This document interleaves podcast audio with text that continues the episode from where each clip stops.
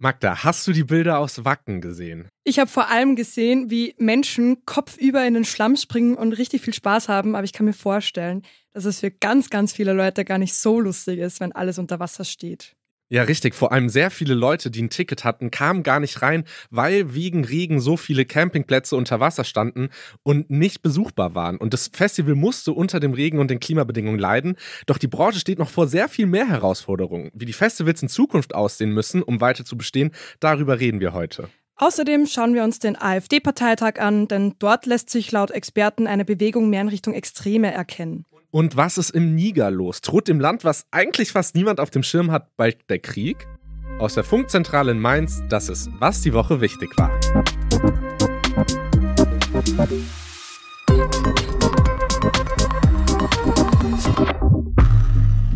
Hi, ich bin David Schöne. Und ich bin Magdalena Steffeli. Und Magda, du warst schon mal hier vor einer gewissen Zeit und ich finde es sehr cool, dass du so kurzfristig wieder am Start bist, denn Leo und Berit sind beide nicht da und deshalb du wieder am Mikrofon. Wie fühlt sich's an? Ich freue mich auch wahnsinnig und vor allem weiß ich, dass auch beim letzten Mal richtig viele ÖsterreicherInnen zugehört haben und das ist einfach schön. Sehr schön. Aber lass uns direkt in die Folge reinstarten. Wir haben richtig viel zu besprechen. 100.000 Google-Suchanfragen oder mehr hatten diese Woche Angus Cloud. Er ist im Alter von 25 Jahren gestorben. Die meisten kennen ihn wahrscheinlich aus der Serie Euphoria. Da hat er die Rolle eines Drogendealers gespielt und offiziell wurde keine Todesursache bekannt gegeben, aber die Pressevertreterin hat eine Mitteilung von seiner Familie geteilt und darin steht, dass Angus Cloud zuletzt psychisch richtig schlecht ging und unter anderem, weil sein Vater kurz vorher gestorben ist. Ja, und es wurde auch ein Zitat viel geteilt von seiner Familie, dass sie eben hofft, dass Angus Tod andere daran erinnert, dass sie nicht alleine sind und nicht im Stillen kämpfen sollen. Ich finde es total wichtig, dass wir darüber sprechen, aber noch viel wichtiger, dass Betroffene Hilfe bekommen und Möglichkeiten dafür schreiben wir euch in die Show Notes. Frauenfußball-WM. Das wurde diese Woche auch super viel gegoogelt. Und no worries, wir sprechen diese Woche das letzte Mal drüber, denn Deutschland ist nicht mehr bei der WM dabei. Deutschland ist gestern gegen Südkorea ausgeschieden. Ähm, ein kleiner Flashback für mich, weil 2018 sind die Männer auch gegen Südkorea in der Gruppe rausgeflogen. Und Deutschland hätte gewinnen müssen, um weiterzukommen und jetzt ist Deutschland raus und sehr viele sind sad. Magda, du kommst aus Österreich und Österreich war ja gar nicht dabei. No, Glaubst leider. du, ist es besser, gar nicht erst dabei zu sein oder dann die Schmach zu erleben, in der Gruppe rauszufliegen? Also, ich würde schon sagen, umso weiter man kommt, umso besser. Also, ich, ich hätte es schon schön gefunden, auch die Österreicherin zu sehen. Das Wacken 2023 ging am Mittwoch in Schleswig-Holstein offiziell los und ist mehr oder weniger im Schlamm versunken. Die Veranstalter mussten deswegen einen offiziellen Anreiserstopp verhängen, weil das Festivalgelände vom ganzen Regen einfach zu schlammig war und zu viele Autos stecken geblieben sind. Das Festival findet aber trotzdem statt und von den 85.000 BesucherInnen haben es ungefähr 50.000 geschafft. Die anderen kriegen ihr Geld zurück, das haben die Veranstalter angekündigt. Und für die gibt es auch einen Livestream, wo sie sich die Konzerte anschauen können ja, weiß ich jetzt nicht, ob ein Livestream der passende Ersatz dafür ist, anstatt vor Ort zu sein. Aber es gibt natürlich auch ein bisschen Kritik, denn erstens regnet es in Itzehoe, wo es stattfindet, seit Wochen. Das heißt, eigentlich hätten sich die Veranstalter besser auf den Matsch und den Schlamm vorbereiten können und vielleicht auch etwas früher Bescheid geben können als ein paar Tage vorher, sodass viele gar nicht erst vielleicht losgefahren wären. Und dann gibt es auch zweitens die Kritik wegen der Kommunikation, weil sich viele Fans nicht ausreichend informiert gefühlt haben und viele auf der Strecke irgendwo, ja, übernachten mussten. Kommen wir zu den News.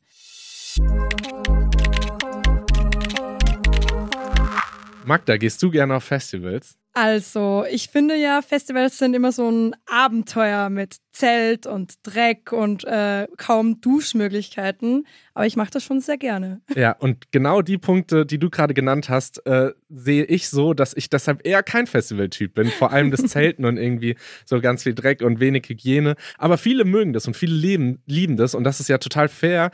Aber Festivals werden jetzt schon mit Auswirkungen des Klimawandels konfrontiert. Und es gibt aber noch eine ganze Reihe an Problemen, die da irgendwie zusammenkommen, mit denen die Festivalbranche jetzt umgehen muss. Denn in Vergangenheit wurde die Ausgewogenheit der Acts kritisiert, die Preise schießen in die Höhe und dann jetzt noch Klimabedingungen. Ja, und deswegen haben wir uns im Team gefragt, wie kann denn eigentlich eine Zukunft von Festivals aussehen? Also ich frage mich halt jetzt auch beim Backen, wenn da ein großer Teil der Leute nicht kommen kann, wie kann sich das denn finanziell überhaupt, wie kann das funktionieren? Ja, und das wollen wir jetzt mit Christoph Linnemann bequatschen. Der ist Musikredakteur bei Puls vom Bayerischen Rundfunk.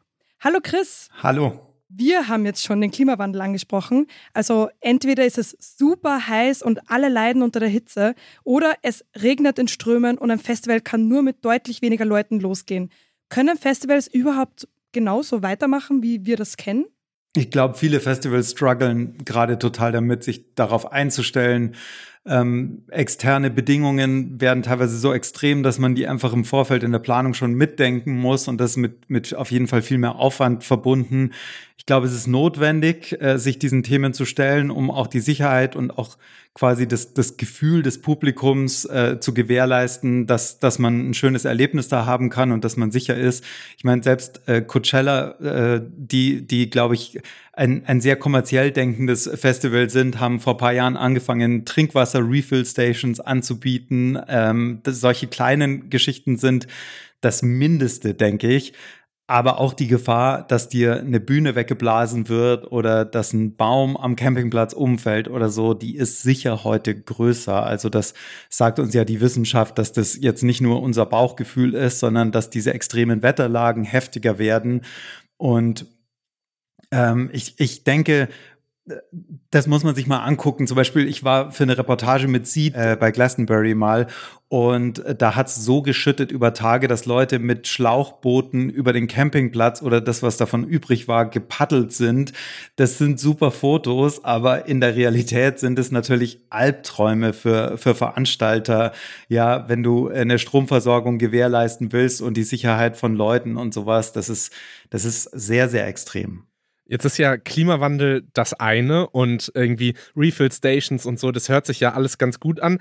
Was ich dann direkt denke, okay, dann wird halt das Ticket teurer. Und das sind ja auch Punkte oder Kritik, die es gerade an Festivals gibt. Das heißt, die ganze Branche hat ja noch viele andere Probleme. Was lokalisierst du da noch so für Probleme?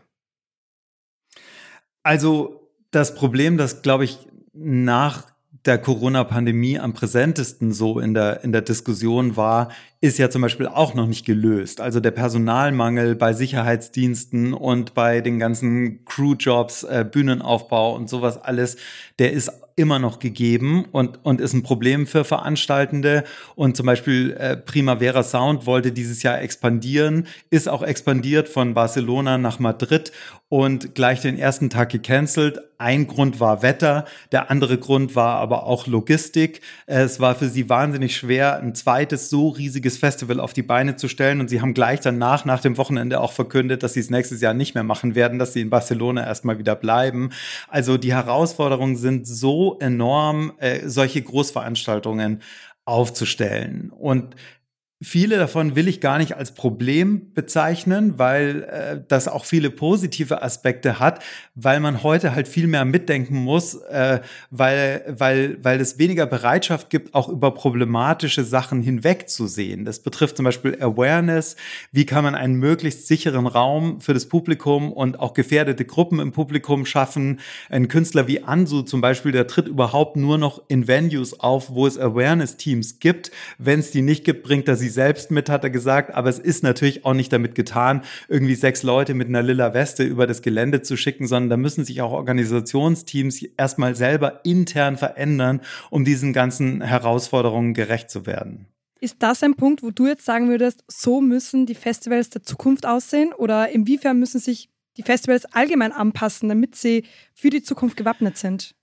Das ist immer so schwer, in die Zukunft zu blicken, aber ich denke, viele werden sich leichter tun, wenn sie ein bisschen kleiner denken und wenn sie sich auch den Themen stellen, die, die jetzt anstehen. Ihr habt selbst schon auch vorhin angesprochen, Diversität im Line-up ist auch ein Thema, ähm, dass man da vielleicht ein bisschen anders und mutig denkt. Dann hat man auch immer wieder Artists, die äh, vielleicht mit, mit sexistischen Aussagen oder sexistischen Texten oder sowas auffallen. Da muss man sich auch überlegen, habe ich eine Community im Publikum und habe ich selbst als Veranstalter Lust, äh, über sowas hinwegzusehen oder das zu tolerieren.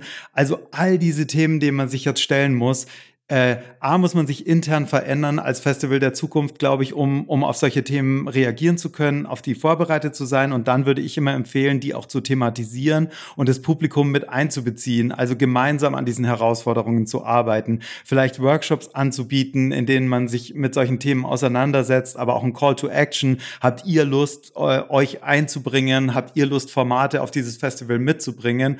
Und, und tatsächlich kann man so, glaube ich, intern und beim Publikum Bewusstsein entwickeln und überprüfen, äh, wie, wie muss sich vielleicht der Fokus auch verschieben, dass man ein bedeutungsvolles Event anbieten kann. Und einfach so die, die alte, das alte System, Foo Fighters buchen, sau viel Geld ausgeben und dann kommen die Leute schon und, und alle machen am Schluss viel Kohle. So funktioniert's halt nicht mehr. Hey Chris, danke, dass du da warst. Danke. Sehr gerne. Echte Preise bei Penny. Seit Montag zieht eine Marketingaktion von Penny viel Aufmerksamkeit auf sich. In ihren Supermärkten verkauft die Kette nämlich diese Woche neun Produkte zum echten Preis. Also echt, ihr seht das nicht, aber ich mache das mit so Gänsefüßchen mit meinen Fingern. Äh, das heißt, der Preis von Produktion inklusive der Umwelt- und Klimaschäden, die dadurch entstehen. Dazu gehören zum Beispiel Umweltverschmutzung äh, durch Pestizide, der Wasserverbrauch, die CO2-Emissionen, aber auch mögliche Folgen für die Gesundheit.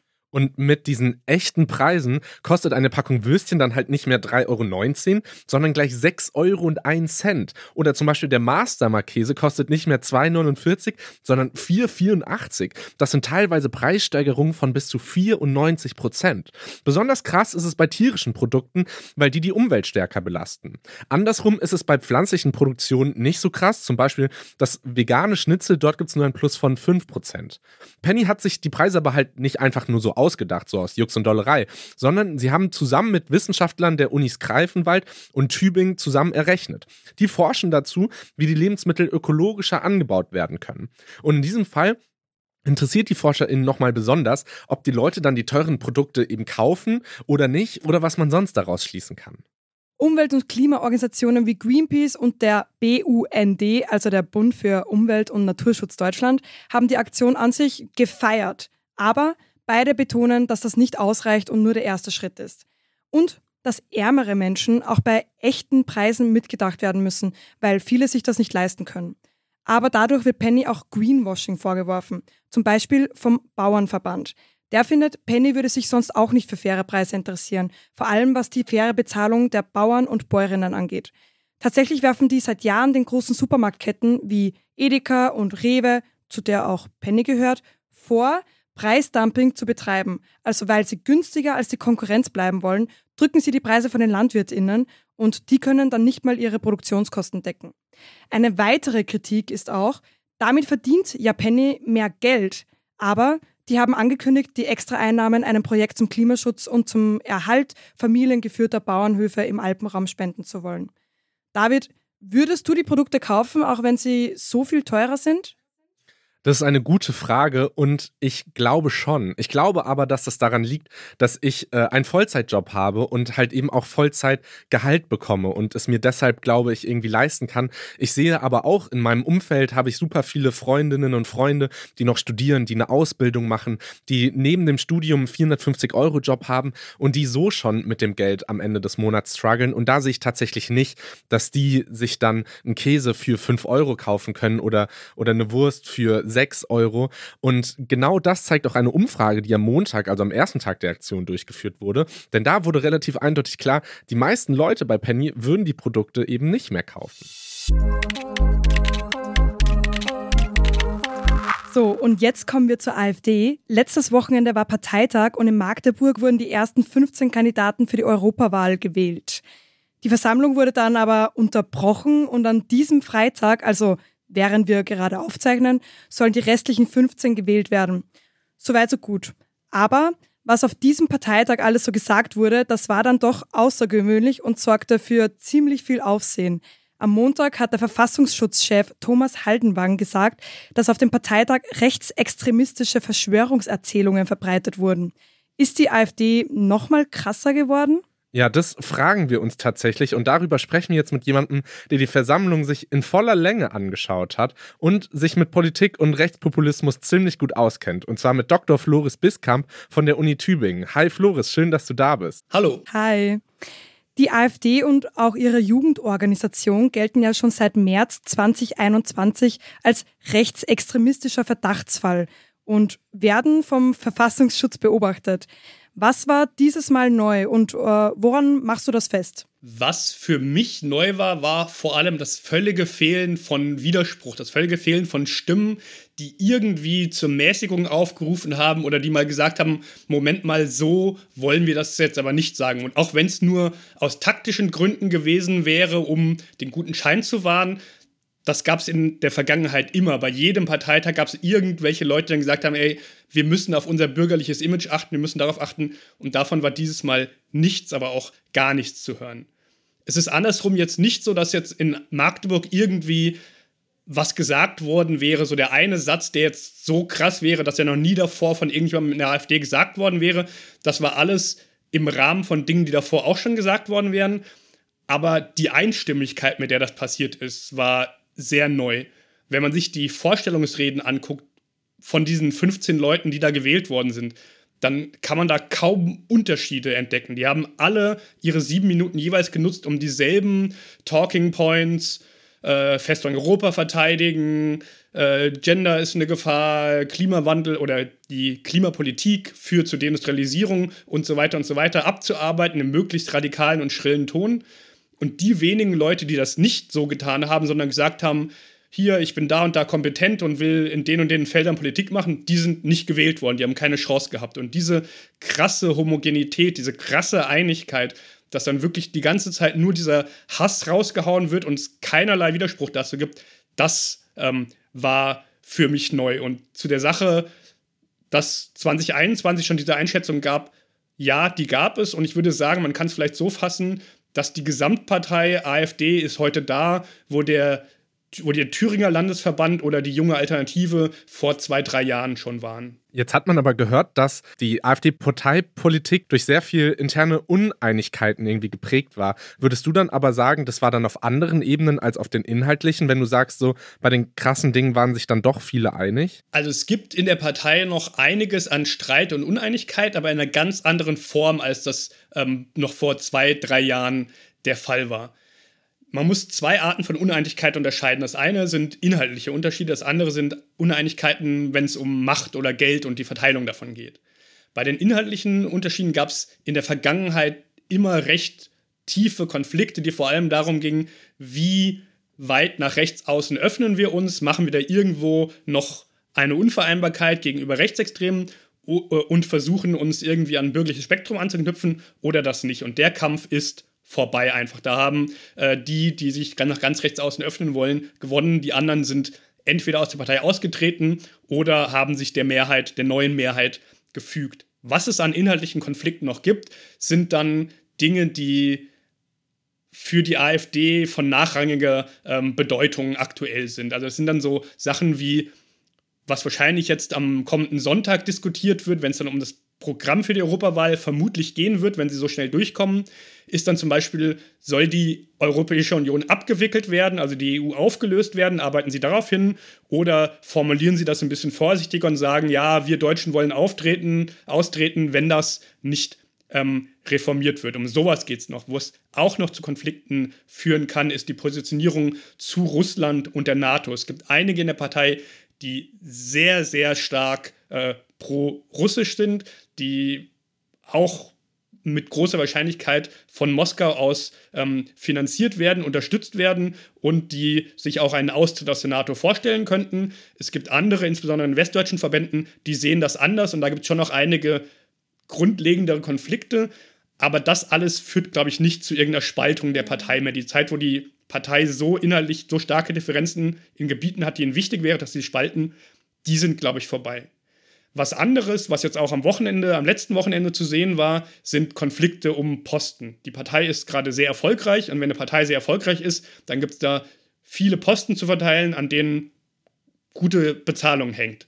Und dann streiten sich die Leute darum, wer das kriegt. Und das hat man auch gesehen. Dann gab es konkurrierende Listen, die dann zirkuliert sind. Die einen wollten ihre Leute drauf haben, die anderen wollten auch ihre Leute drauf haben. Und darum wird dann gestritten.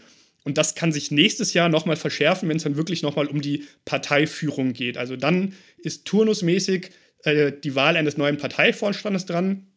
Im letzten Jahr hat Björn Höcke schon vorbereitet, dass dann die Möglichkeit besteht, anstatt einer Doppelspitze wie bisher immer eine einfache Spitze mit einer Person ganz oben zu wählen. Alle gehen davon aus, dass Höcke das getan hat mit dem Gedanken, dass er das werden könnte und die Chancen dafür sind nicht schlecht. Aber diejenigen, die da jetzt da oben sitzen, also Krupalla und Weidel, die werden das nicht kampflos hergeben und dann könnte es da nochmal zur Sache gehen. Letzte Woche wurde ja noch viel über die Brandmauer nach rechts diskutiert und das Sommerinterview mit CDU-Chef Friedrich Merz, das ich dort in den Augen von vielen nicht eindeutig genug von der AfD abgegrenzt habe. Er hat eine Zusammenarbeit von CDU und AfD auf kommunaler Ebene nicht ausgeschlossen, war später wieder zurückgerudert und darüber haben wir hier auch letzte Woche im Podcast gesprochen. Spielen solche Brandmauerdebatten der AfD auch nochmal in die Karten? Was man auf jeden Fall sagen kann, ist, dass die AfD das immer wieder aufgenommen hat am letzten Wochenende und dass sie auch das genüsslich so gerade sich alles anschauen kann. Weil für die läuft im Prinzip gerade alles gut. Die CDU steht, das muss man auch sagen, vor einem objektiven Dilemma, gerade im Osten, wie sie sich da positioniert. Das ist ja wirklich nicht einfach für die CDU in einem Land wie Thüringen zu gucken, ob sie da entweder jemanden von der Linken unterstützt oder mit der AfD zusammengeht, äh, in irgendwie der einen oder anderen Art und Weise. Das ist ja wirklich ein Dilemma, vor dem die da stehen. Und die AfD kann sich das genüsslich angucken und hat dann sehr gerne sowas aufgenommen, auch wie Merzens Äußerungen, dass Merz sei der äh, Vorsitzende der Alternative für Deutschland mit Substanz. Sowas nehmen die dann genüsslich auf und sie hoffen natürlich, dass irgendwie das, was da jetzt als Brandmauer bezeichnet wird, irgendwo in Ostdeutschland äh, zusammenbrechen wird. Und das hat Weidel auch sehr deutlich in ihrer Rede am Samstag gesagt, dass sie im Prinzip nur diese Brandmauer im Osten einmal destabilisieren müssten und dann ähm, würden sie den Durchbruch schaffen. Was ich aber auch sagen muss, es ist, man kann jetzt nicht den Aufstieg der AfD in den letzten Monaten dadurch erklären, dass die CDU sich da jetzt zu undeutlich äußern würde, das hat äh, tiefergehende Gründe. Wenn man sich den Spitzenkandidat für die Europawahl anschaut, Maximilian Krah, da ging ja auch einiges rum die letzte Woche, vor allem seine Dating-Tipps auf seinem TikTok-Account. Da sagt er unter anderem, echte Männer sind Patrioten und auch echte Männer sind rechts. Und meine Frage, was ist das für ein Zeichen, wenn man so einen Mann an die Spitze für die Europawahl stellt? Und ist damit die Zeit vorbei, wo die AfD noch versucht hat, als konservativ durch durchzugehen? Mm, wir werden sicherlich immer noch dann und wann AfD-PolitikerInnen hören, die sich selbst als bürgerlich oder konservativ bezeichnen. Das sind einfach sehr gut beleumundete Worte, die man gerne für sich in Anspruch nimmt.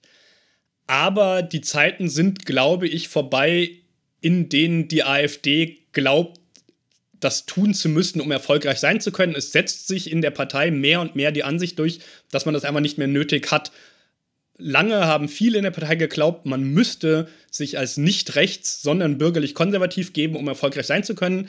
Jetzt glauben viele, und dafür steht insbesondere Kra, dass das einfach nicht oder ähm, nicht mehr nötig ist und man völlig offen, radikal und ähm, zugleich erfolgreich sein kann. Und genau das sagt Kra auch immer wieder und macht es ja auch lustig über alle, die glauben, man müsste sich da noch irgendwie mäßigen. Und das Interessante ist, der Grund, aus dem Kra in der Partei umstritten ist, und das ist er, ist gerade nicht dieser Rechtsextremismus, ist auch gerade nicht, dass er so etwas sagt, wie das, was wir gerade beide zitiert haben, sondern das sind dann irgendwie seine Kontakte zu China, zu internationalen Unternehmen, die Tatsache, dass er in der Fraktion im Europäischen Parlament unabgesprochen Dinge getan hat. Das sind so Sachen, wegen denen er umstritten ist.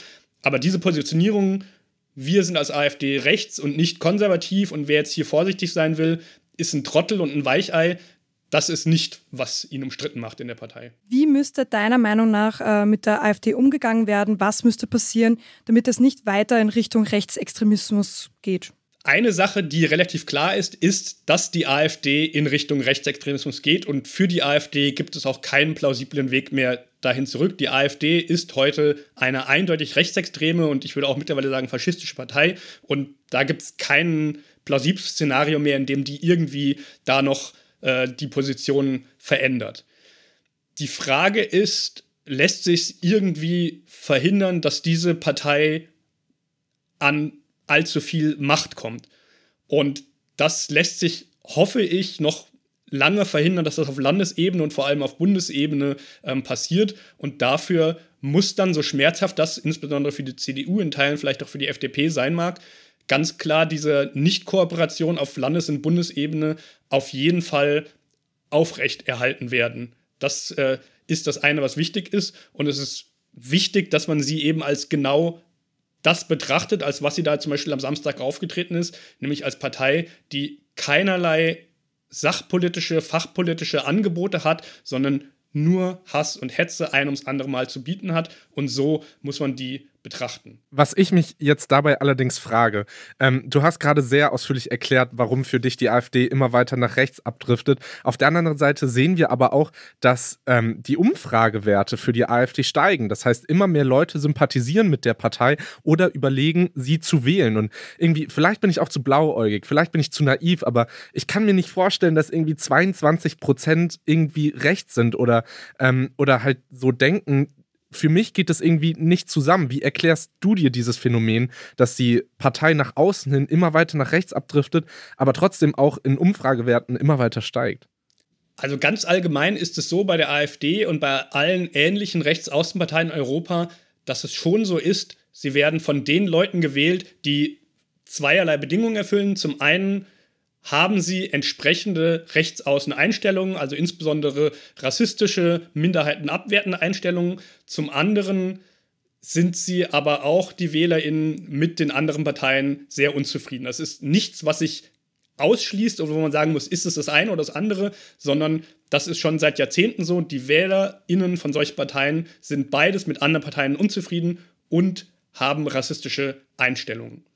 Und das ist nach allen Studien, die vorliegen, auch heute noch, auch bei der AfD der Fall. Was ich allerdings nicht glaube, ist, dass die AfD jetzt immer erfolgreicher wird, weil sie immer radikaler wird. Wenn das jetzt immer noch die Partei von Petri oder Meuthen wäre, die sich bürgerlich und konservativ nennt und trotzdem in hoher Regelmäßigkeit gegen Queers, gegen äh, MuslimInnen, gegen Flüchtlinge und so weiter hetzt, dann wäre die wahrscheinlich genauso erfolgreich, wie wenn da oben Höcke oder Kra stehen. Ich glaube, das ist sehr vielen WählerInnen im Konkreten relativ egal, die die AfD so oder so ähm, unterstützen. Und es ist äh, sehr sympathisch, wenn du nicht glaubst, dass 20 Prozent äh, der Deutschen oder der Wählenden so denken, aber die äh, Umfragen und die Studien zur Verbreitung von rassistischen, antisemitischen, antiqueeren, sonstigen Einstellungen sprechen leider eine andere Sprache, die sagen, doch, das sind ungefähr ähm, 20 Prozent. Floris, vielen Dank für deine Zeit und deine Einordnung. Sehr gerne. Danke für die Gelegenheit. Das Geld für die Digitalisierung wird gekürzt. Und zwar um sagenhafte 99 Prozent.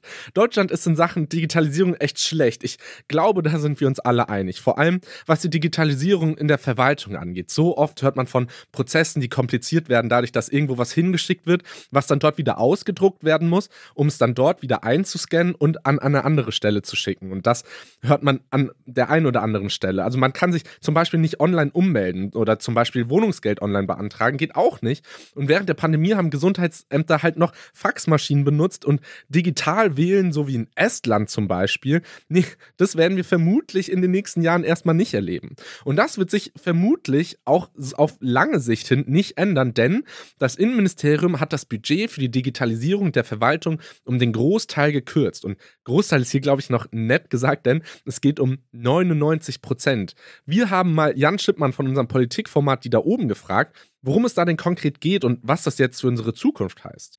Das Digitalbudget für 2024 von aktuell 377 Millionen Euro auf mickrige 3,3 Millionen Euro zusammenzukürzen, wirkt auf den ersten Blick wie eine ziemlich absurde Idee. Und auf den zweiten Blick ehrlich gesagt auch. Ähm, eigentlich ist die Digitalisierung in Deutschland und auch der Ämter und Behörden ein zentraler Punkt im Koalitionsvertrag der Ampel. Deswegen ähm, mutet das schon etwas strange an und die Reaktionen sind relativ heftig. Aus den Ländern kommen entsetzte Stimmen, ähm, Expertinnen und Experten, die ich dazu gehört habe, kritisieren es auch krass. Äh, Monika Schnitzer, die Vorsitzende des Sachverständigenrats Wirtschaft, die die Bundesregierung berät, nennt es eine falsche Entscheidung und ein Sparen am falschen Ende.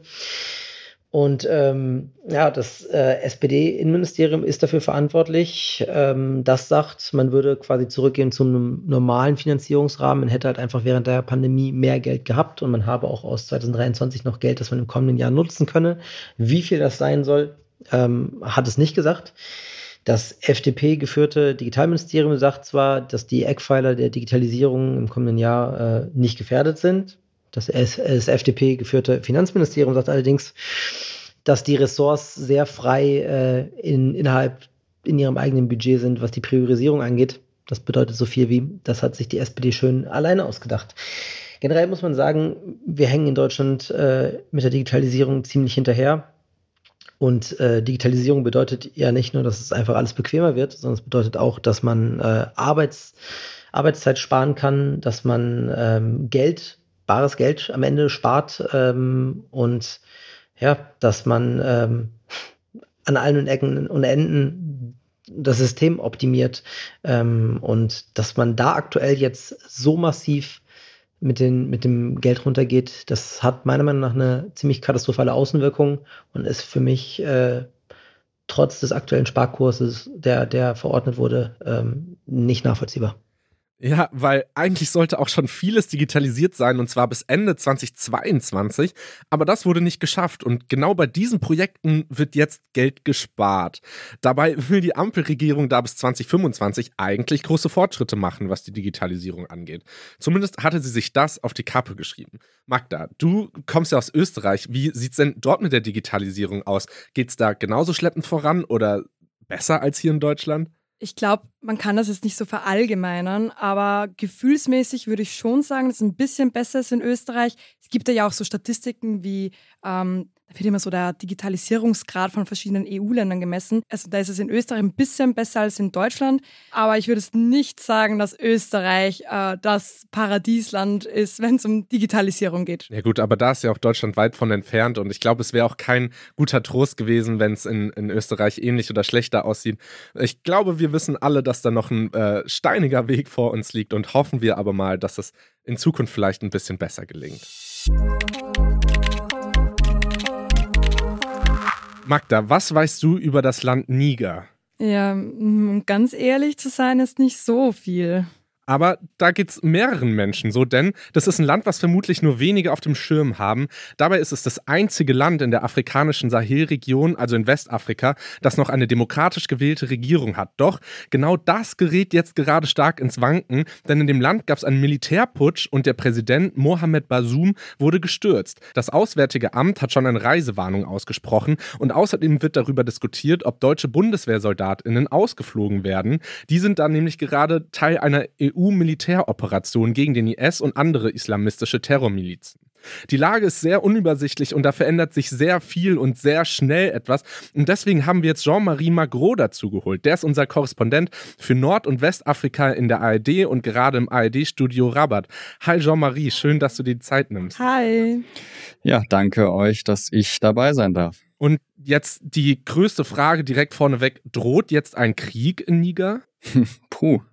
Äh, also es ist zumindest so, dass äh, eine richtig große Drohkulisse aufgebaut wird und ähm, dass äh, mit dem Gedanken tatsächlich an mehreren Stellen wohl gespielt wird. Ähm, ob es jetzt aber aus den Drohungen auch Taten folgen, das ist so die Frage, mit der ich mich auch in den letzten Tagen beschäftigt habe. Und ich bin ehrlich gesagt noch nicht so einer abschließenden Antwort gekommen. Ähm, wenn ich mit den Leuten, mit den Experten spreche, die sich in der Region auskennen, dann sagen eigentlich die meisten, sie können sich das nicht vorstellen.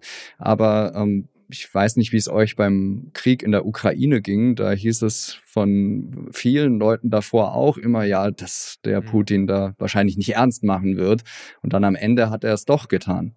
Insofern ähm, bin ich da, versuche ich zumindest äh, immer sehr, sehr offen äh, da zu berichten und eben auch äh, transparent zu machen, ähm, dass ich da nicht allwissend bin.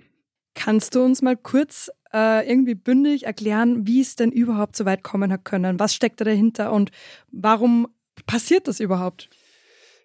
Ja, also es ist eben so, dass das äh, nicht ganz so einfach zu verstehen ist, wenn man sich nicht mit äh, Niger so häufig befasst. Also ihr habt es ja schon eingangs gesagt, Niger ist eine der wenigen Demokratien äh, gewesen in Westafrika äh, und ähm, eben auch eine sehr, sehr junge Demokratie. Also 2021 ist zum ersten Mal seit Jahrzehnten dort gewählt worden.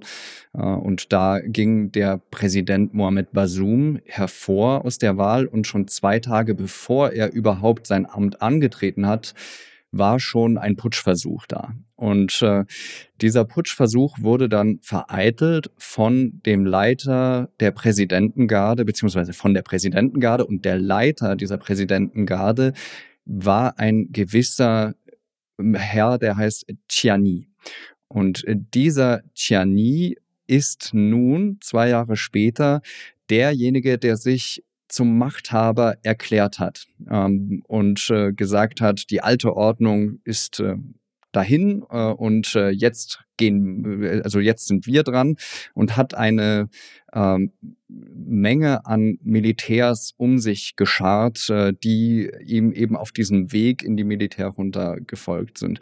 Ähm, warum hat er das getan? Da gibt es einige Gerüchte, und zwar ähm, war es so, dass schon vor ein paar Monaten im April äh, der Präsident Basum den Sicherheitsapparat komplett umgebaut hat, zum Beispiel den Chef des Heeres ausgetauscht hat. Äh, und es sollte eben wohl auch so sein, dass dieser Chiani auch seinen Posten als Präsidentengardenleiter verlieren sollte. Und das war dann wohl so eine Art Palastrevolution, ähm, dass man, dass diese Leute, die ihre Posten halt behalten wollten, dann gesagt haben, nee, das, äh, äh, das machen wir so nicht mit äh, und äh, wir stürzen dann den Präsidenten. So ganz kurz gefasst. Also es ist eigentlich ein Problem in Niger selbst. Äh, und ähm, das geht jetzt aber eben auf die große Weltpolitik über. Ja, und ich nehme das aus deutschen Medienberichten zumindest so wahr, dass die politische Lage in Niger eigentlich auch im Vergleich zu den Nachbarländern als sehr stabil galt. Also Burkina Faso oder Mali, was direkte Nachbarländer sind, da gab es bereits Militärputsche und da wirkte Niger immer eigentlich ganz stabil. Und das hat niemand so richtig kommen sehen. Aber genau das ist meine Frage. Hat das denn wirklich niemand kommen sehen oder wurde hier einfach nur zu wenig berichtet? Naja, zu wenig berichtet. Ich würde jetzt als äh, jemand, äh, der über Nordwestafrika berichtet, äh, sagen, dass wir allgemein in Deutschland sehr, sehr wenig über Afrika wissen. Ähm, und äh, ich sage es jetzt mal so, in Frankreich, das hat natürlich auch eine wesentlich äh, längere Kolonialgeschichte als wir in Deutschland. Also wir haben auch eine, aber äh, Frankreich äh, da war noch mal wesentlich aktiver auf dem Kontinent. Aber da gibt es einen Sender, ich weiß nicht, ob ihr den kennt, Radio France International heißt der, RFI. Das ist sowas, hm, so ein bisschen vielleicht mit der deutschen Welle vergleichbar, aber ähm, der hat quasi in jedem Land in, äh, in Afrika einen oder eine Korrespondentin. Und ich bin als äh, Korrespondent jetzt gerade für Nordwestafrika zuständig für 22 Länder. So, äh, um das mal in eine, äh, in ein Verhältnis zu setzen. Hat man das kommen sehen? Das war ja die, die Frage. Ich habe mit einem nigerischen Experten gesprochen, der gesagt hat, es ist nicht eine Frage, ob in Niger mal ein Putsch passiert, sondern wann. Äh, sprich, ähm, man wusste davon, dass Niger jetzt nicht so stabil ist wie die deutsche Bundesrepublik äh, oder wie andere Staaten in Europa. Aber du hast es ja gerade angesprochen, David. Ähm, Mali und Burkina Faso, das waren die Nachbarländer, da gab es auch Putsche. Äh, und Tschad äh, zum Beispiel, da ist eine Übergangsregierung auch von Militärs, zwar sehr eng mit Frankreich verbündelt, aber ähm, in dieser Region hatte man dann eigentlich keinen anderen Partner mehr zur Verfügung. Und deshalb kam man auf Niger. Und äh, Niger hat halt eben auch eine strategisch sehr, sehr wichtige Position in der Region, weil äh, du hast Terroristen, dschihadistische Terroristen. Das ist wirklich das große Thema für die Bevölkerung dort vor Ort. Da sterben täglich Menschen äh, bei terroristischen Angriffen. Ähm, und äh, von allerlei möglichen äh, Gruppen, ja, also Al-Qaida, Boko Haram, die, der sogenannte Islamische Staat, also alles Namen, die wir ja kennen, äh, sind dort aktiv und, ähm, und Niger ist eben an den Grenzen zu den ganzen Ländern, wo diese Terrorgruppen aktiv sind. Ja, ähm, das heißt, das ist der eine Grund, warum Niger strategisch wichtig ist. Und der andere ist, äh, wenn ihr von Niger nach Norden schaut, da ist äh, ein Land, das heißt Libyen. Und Libyen ähm, könnt ihr, also wisst ihr ja vielleicht aus den Nachrichten, da kommen sehr, sehr viele Flüchtlinge äh, da äh, ans Mittelmeer und wollen nach Europa. Und da hat man in den vergangenen Jahren eben versucht, mit Niger Abkommen zu schließen, dass Flüchtlinge nicht nach Libyen kommen, äh, sondern in, im Zentrum Westafrikas, im Zentrum Afrikas bleiben. Ja, also das waren die Gründe, die für Niger gesprochen haben. Super spannend. Und nach dem Putsch kam es ja dann auch zu Protesten. Zum Beispiel wurde die französische Botschaft angegriffen. Und auf Videos von den Protesten sieht man auch ganz häufig russische Flaggen und Menschen, die Wladimir Putins Namen rufen. Und da frage ich mich, welche Rolle spielt denn in diesem Konflikt Russland? Also die ganz kurze Antwort ist, ähm, Russland hat überhaupt keine großen Interessen bisher in Niger gehabt. Also ich nehme jetzt mal an, ihr habt schon mal was von, was von den Wagner-Söldnern gehört. Ähm, die Wagner-Söldner sind sehr aktiv in Afrika, aber vor allem in Mali, in der Zentralafrikanischen Republik, etwas weiter im Süden, in äh, Libyen äh, aber bisher nicht in Niger gewesen. Also, und Burkina Faso ähm, sagt zwar, sie würde nicht, würden nicht mit, Mal, äh, mit ähm, den Söldnern zusammenarbeiten, aber es ist eigentlich ein offenes Geheimnis. Äh, aber Niger war eigentlich bis dahin ein sehr enger Partner, vor allem von Frankreich. Also Frankreich war ja eben Kolonialmacht äh, bis 1960. Äh, dann hat man sich eigentlich, also dann wurde die Kolonialzeit beendet, die, die Unabhängigkeit verkündet, aber in Niger wurden, also Niger hat sehr, sehr wichtigen Rohstoff äh, und der heißt Uran. Äh, und äh, Uran wird ja gebraucht, um Strom aus Kernkraftwerken zu gewinnen. Und davon hat Frankreich sehr, sehr viele. Ich glaube 56 oder 58. Also ich, laufen ja auch nicht immer alle. Aber ähm, und Niger war da der, der große Lieferant. Ähm, und deshalb, ähm, also und, und jetzt ist es aber eben so, dass in den vergangenen Jahren Frankreich immer mehr auf dem Rückzug aus Afrika ist und dass Russland das dankend annimmt und dieses Vakuum halt ausfüllt. Ja, und äh, das machen sie sehr geschickt. Zum Beispiel eben mit Social Media Kampagnen, äh, mit äh, ähm, Zeichentrickfilmen. Da werden dann französische Soldaten als Zombies dargestellt äh, und die kraftvollen russischen Wagner-Söldner gehen dann äh, Hand in Hand äh, mit äh, den kraftvollen malischen Soldaten zum Beispiel. Also das ist schon sehr, sehr äh, krass, was man da eben auch sehen muss, in, wenn, man, wenn man sich dann damit beschäftigt. Aber die, die Leute vor Ort, also die Bevölkerung, die springen da eben total drauf an, äh, misstrauen den Franzosen total äh, und äh, sagen dann eben, das Wichtigste ist mir Sicherheit. Kann man ja auch verstehen, wenn jeden Tag Leute sterben. Und äh, deshalb, äh, und wenn die Russen dann eben da sind und mir Sicherheit garantieren, dann, äh, dann arbeite ich halt mit den Russen zusammen. Ja, so äh, auf der einen Seite verständlich, auf der anderen Seite, ähm, ob die Russen jetzt wirklich besser als die Franzosen sind, hm, weiß ich nicht. ARD-Korrespondent Jean-Marie Magro, vielen Dank dir. Danke. Danke euch. Und jetzt noch eine Runde Kurz-Kurz-News. Fake Bär in chinesischem Zoo. Ich weiß nicht, hat es jemand von euch auch gesehen? Das sah doch so weird aus. Im Internet wurde diese Woche über eine Bärin in einem Zoo in China heftig diskutiert. Denn in einem Video sieht man eine Malayenbärin, die auf ihren Hinterbeinen steht. Und es sieht echt so aus, als stünde da ein Mensch im Bärenanzug. Ähm, der Zoo selber sagt aber, der ist übrigens in Hangzhou, ähm, dass das nicht so ist und dass, das, dass der Bär halt einfach so aussieht. ja, das finde ich auch legitim, dass der Zoo das sagt. Aber naja. Neue Anklage gegen Trump. Es gibt mal wieder eine neue Anklage gegen den Ex-US-Präsidenten Donald Trump. Mal wieder könnte man fast schon sagen, denn das ist jetzt die dritte Anklage, seitdem er nicht mehr Präsident ist. Dieses Mal geht es um versuchte Wahlbeeinflussung und der Attacke seiner Anhänger auf das US-Kapitol im Januar 2021. Um genau zu sein, gibt es hier vier Anklagepunkte.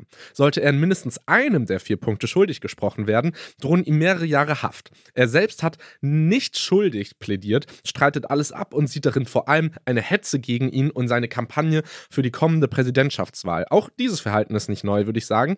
Und selbst wenn er verurteilt würde, dürfte er theoretisch trotzdem noch kandidieren. Das war's mit den Themen für diese Woche. Schreibt uns gerne, wie ihr die Folge findet. Entweder auf Instagram bei Funk oder wenn ihr auf Spotify hört, dann könnt ihr auch auf eine Frage antworten, die wir unten reinstellen, wie ihr die Folge fandet. Wir lesen uns das immer durch und versuchen, euer Feedback umzusetzen. Deshalb vielen Dank, wenn ihr uns helft, den Podcast ein bisschen besser zu machen.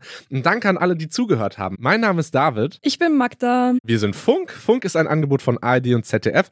Und wir haben als Infotier diese Woche die Quackers. Was denkst du denn, machen die für ein Geräusch, David? Oh, gar keine Ahnung, vielleicht sowas wie. Ich glaube eher und so ein. Ja, ich kann es euch nicht sagen, wir können es euch nicht sagen, denn die machen auch leider keine Geräusche. Deshalb kann jeder ja für sich überlegen, wie für ihn oder für sie ein Quokka so klingt.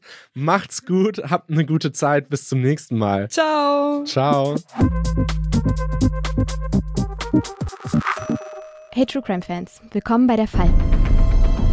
Ich bin Sarah Koldehoff, Psychologiestudentin und Journalistin. Und mein Name ist Lydia Benecke, ich bin Kriminalpsychologin und Autorin. In unserem Podcast reden wir über spannende True Crime-Fälle, wie den von Frédéric Baudin, einem Mann, der laut eigenen Aussagen in seinem Leben über 300 Identitäten angenommen hat.